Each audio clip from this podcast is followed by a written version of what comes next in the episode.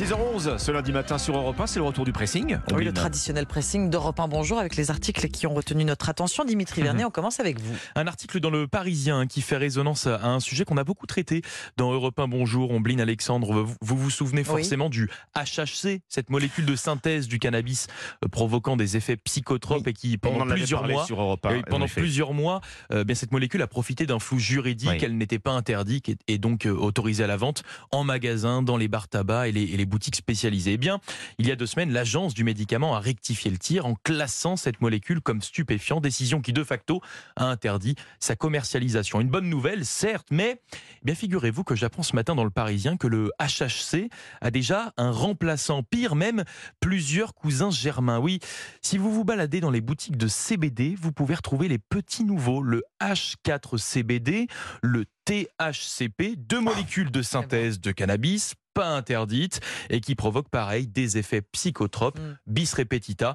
la même histoire que pour le HHC. Vous l'aurez compris, en fait, la parade a déjà été trouvée et ce n'est pas surprenant. La technique pour synthétiser ces molécules est maintenant connue. Il n'y a besoin que d'une toute petite modification chimique pour contourner la loi et les boutiques spécialisées ne se gênent pas pour les vendre. Ce business est, est trop juteux pour s'en priver, comme l'explique une, une commerçante dans cet article. C'est une course infernale, s'inquiète de son côté une, une pharma- pharmacologue. Il dit c'est même un puits sans fond, car même si on interdit ces nouvelles molécules, d'autres vont arriver pour pouvoir contourner la loi. Elle l'explique, il faut donc accompagner ces interdictions pour responsabiliser les consommateurs et les vendeurs au risque sinon eh bien, de rentrer dans une spirale infinie, un cercle vicieux avec des molécules vendues quasi légalement en magasin alors qu'elles provoquent les mêmes effets que le cannabis. Le HHC aussitôt interdit, aussitôt remplacé, c'est un article alarmant à retrouver dans le Parisien ce matin. La course euh, au vide juridique, en fait, hein, C'est ça. à combler trou dans la euh, raquette. et, et ainsi de suite. Exactement. Nouvelle molécule, nouvelle loi. Exactement. c'est Ça, ça va être, ça va être Si le ça prend rythme. autant de temps que le HHC, euh, Oui, ça risque pas vous l'aurez compris, ouais. Mm. Qu'est-ce que vous avez repéré dans la presse, Ombline, ce matin Oh, c'est beaucoup plus léger. hein. Le Huffington Post s'intéresse à un sondage IFOP dévoilé la semaine dernière. Près de 40% des Français considèrent les fautes d'orthographe comme un tue-l'amour sur les Aïe. applications de rencontres. D'accord. Et oui, l'été commence, les grandes vacances arrivent. Le ça va, S-A-V-A, Aïe, ah bah, aïe. ça passe moyennement. Ça fait sweeper à droite. Sweeper à droite. C'est vrai. Traduction, élimination du profil, vous ne verrez plus jamais cette personne apparaître sur votre euh, smartphone. J'ai googlé euh, cette euh, information ce matin. Donc, alors, sweeper, c'est on- on- Voilà, le on- glissement on de doigt. glisse On la- élimine la, la photo, Voilà. c'est ça, on glisse, on glisse à droite pour éliminer, on glisse à gauche pour mettre un cœur. Bon. La drague par message sous-entend une conjugaison maîtrisée du participe passé, mon cher Alexandre. Pour Océane, euh, étudiante, faire une grosse faute d'orthographe est rédhibitoire.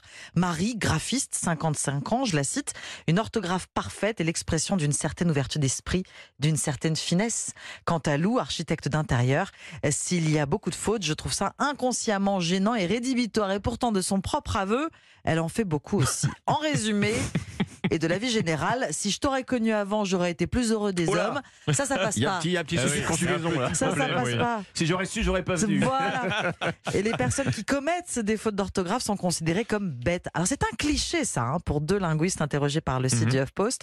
Si vous n'êtes pas en cra- si vous n'êtes pas un crack en, en COD et un génie de la concordance des temps, pas de panique. Arnaud Heut et Jérôme Piron se montrent rassurants. Selon eux, le lien entre intelligence et orthographe est une imposture. S'arrêter sur l'ortho- l'orthographe, disent-ils, c'est prendre le risque de passer à côté de personnes intéressantes D'accord. intelligente, voire de passer à côté d'un super coup. Ils disent surtout que nous ne sommes pas égaux. Oui, nous ne sommes pas égaux face à l'orthographe. Pour certains, il suffit de lire des livres pour apprendre comment écrire les mots. Mhm. Pour d'autres, non. C'est plutôt l'orthographe qu'il faut questionner, disent-ils, et non les auteurs des messages. Comprenez, écrire le français n'est pas une tâche aisée. Soyons plus indulgents. Ce sont euh, les mots des deux linguistes. Pour conclure, on peut écrire une phrase magnifique avec un vocabulaire tout pourri. sur, sur les applis de rencontre, les fautes d'orthographe doivent-elles vraiment être un critère? C'est sur le site du Huffington Post euh, aujourd'hui. Vous seriez pas en train de nous dire qu'il faut se remettre à la dictée pour séduire, là, euh, Ombline C'est peu que c'est les, hein. vac- c'est que c'est les vacances scolaires qui arrivent quand Alors- même. C'est fini, là, l'année scolaire. Voilà, la dictée, mais si on oublie quelques pluriels, c'est pas grave. Bon. C'est ça la leçon en fait de cet article. On a droit à quelques fautes d'inattention. Exactement. On va dire que c'est l'émotion. C'est ça, on appelle Voilà. ça des, des on, est, on, coquilles. est, on est troublé. voilà. Participe, c'est bon. Bon. Alexandre, c'est à vous. Dans un bon français, j'en suis sûr. Les vacances d'été, justement, bah, elles sont là devant nous, effectivement, et avec elles sa traditionnelle peur panique. Est-ce que je vais encore rentrer dans mon maillot de bain Ah oui, Comment je vais cacher ce vilain bourrelet quand je vais à la plage Aïe, aïe, aïe. Eh bien, le aïe, aïe. Figaro répond à une question très intéressante. Du reste, ce matin, le jeûne intermittent permet-il de perdre du poids Hmm. Vous en avez déjà entendu parler Bien sûr. du jeûne intermittent à intervalles réguliers, comme ça, vous savez, on arrête totalement euh, de manger pendant une plage horaire euh, donnée.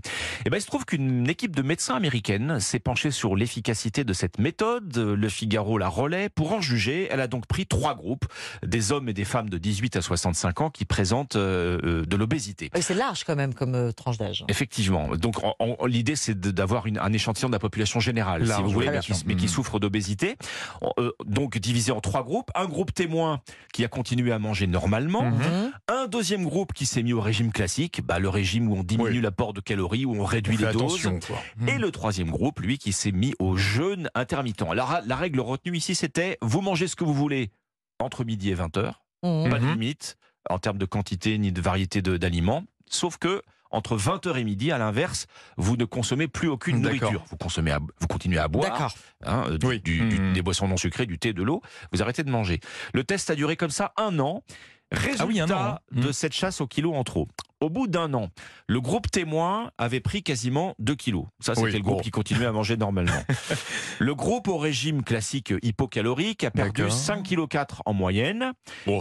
Et le groupe au jeûne, inter- au jeûne intermittent a perdu, Attention. lui, un peu moins.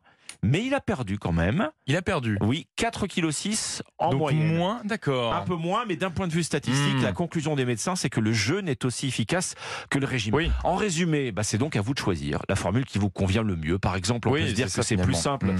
euh, d'arrêter de manger pendant un temps donné et de manger ce qu'on veut le reste du temps, plutôt que de mesurer ses portions et de vérifier en permanence si on a droit ou pas euh, euh, à, tel, euh, à tel ou tel aliment. L'avantage du jeûne de 20h à midi, soulignent les médecins, c'est qu'il évite aussi le grignotage devant la télé, vous savez, le oui, soir oui. après le repas.